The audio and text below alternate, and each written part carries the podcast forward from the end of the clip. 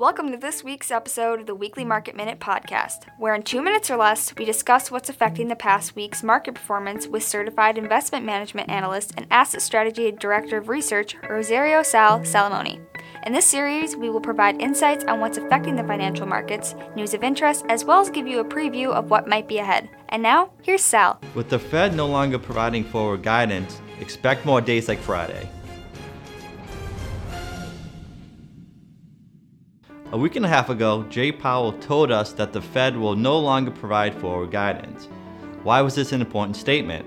Well, for one, it means the market must decide how each data point could potentially influence the Fed when it comes to how aggressive they are in hiking rates for the remainder of this cycle. The result is what we saw on Friday with the release of the jobs report. When the number of jobs added was released, the market quickly sold off and interest rates spiked higher. Why?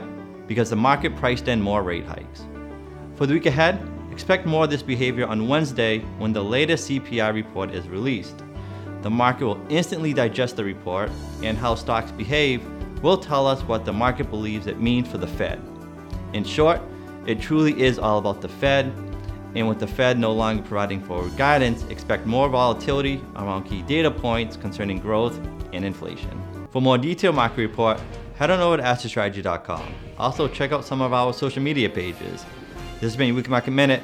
We'll see you again next week. Thanks for watching.